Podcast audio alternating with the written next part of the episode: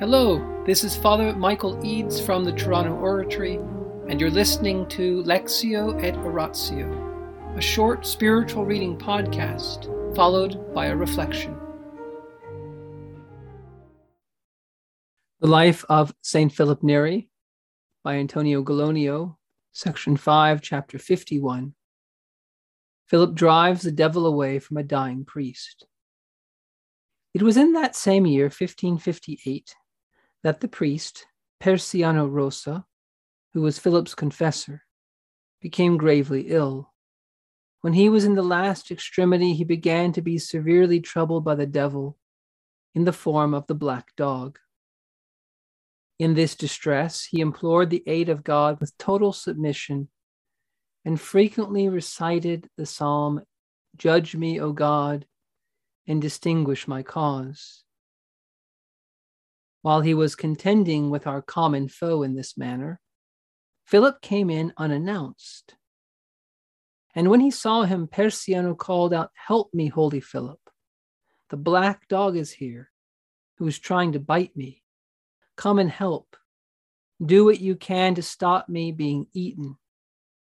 Moved by these words, the Holy Father immediately prostrated himself on the ground after telling those present to recite the Lord's Prayer for the sick man at least once. They did so. And as they did so, look, Persiano suddenly began to call out aloud. The dog has fallen black. The dog has fallen back. The dog has run away. See, he is standing at the door. Philip got up from his prayer and drove the demon away from the doorway by sprinkling holy water, and brought great consolation to the dying man.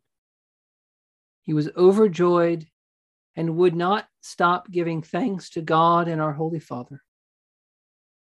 He was delivered from that horrible apparition, not only at that time, but ever after, until he died very peacefully on the 1st of April. In the name of the Father, and of the Son, and the Holy Spirit. Amen. Angels of God, our guardians dear, to whom God's love commits us here, ever this day be at our side to light and guard, to rule and guide. Amen. Most Sacred Heart of Jesus, teacher of teachers, have mercy on us. Saint Philip Neri, choicest of priests, child of Mary, vessel of the Holy Ghost, pray for us. In the name of the Father, and the Son, and the Holy Spirit. Amen. Where have we seen Persiano Rosa before?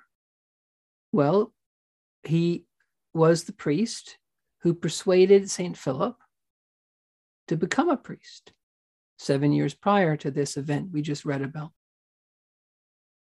Persiano Rosa was his confessor, the one who heard his confessions. And where does confession come from? Well, it was the first gift that Jesus gave the church after his resurrection.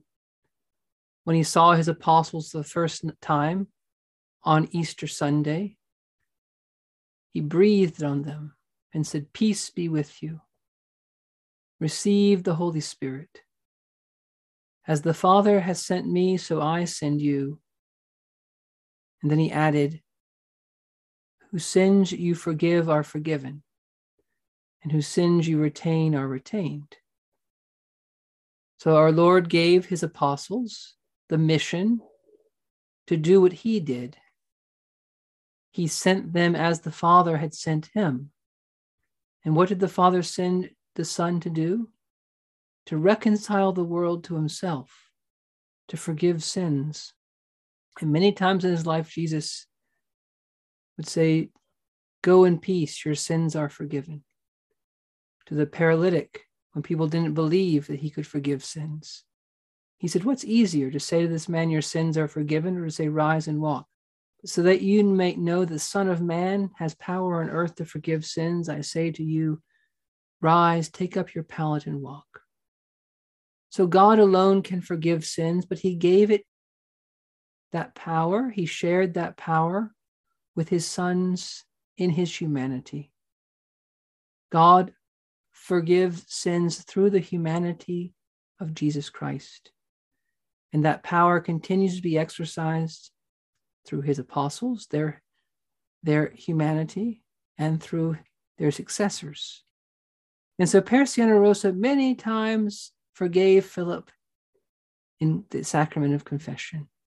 Many times he was the good shepherd. St. Philip would go to confession very frequently. But here, the spiritual son becomes the spiritual father to Persiana Rosa. And Persiana Rosa was troubled by this vision of a black dog, the devil appearing like a terrible black dog, scaring him as an apparition. It wasn't a real dog, but it appeared to be. And so we ask St. Philip tonight to give us the grace to value our confessor and also to value people that are younger than us. You know, Philip was younger than Persiana Rosa. And sometimes we think, oh, he's younger, she's younger, what can she know?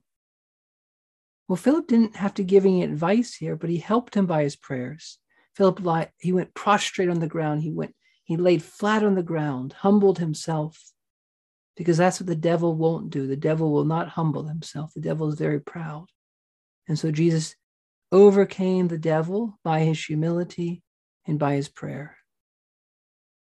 And every time we go to confession, whether it's to a younger priest, an older priest, someone who's just ordained, we go to someone who has the power from Jesus to overcome the devil but also to overcome sin. And the beauty of confession is that it undermines the cause of all sin, which is pride. By humbling ourselves before God and before his minister, by admitting that we are sinners, even doing that to a human instrument, we grow in humility. We put our pride to flight. And so we ask the Lord tonight to help us value confession and help us to value the priesthood and to see in our confessor, whoever he is, old or young, the very person of Jesus. For it's not this priest or that priest, Persiana Rosa or Philip Neri, who we're primarily confessing to. They're just the instrument. It's Jesus Christ who forgives us. It's Jesus Christ we confess to. In the name of the Father, and the Son, and the Holy Spirit. Amen.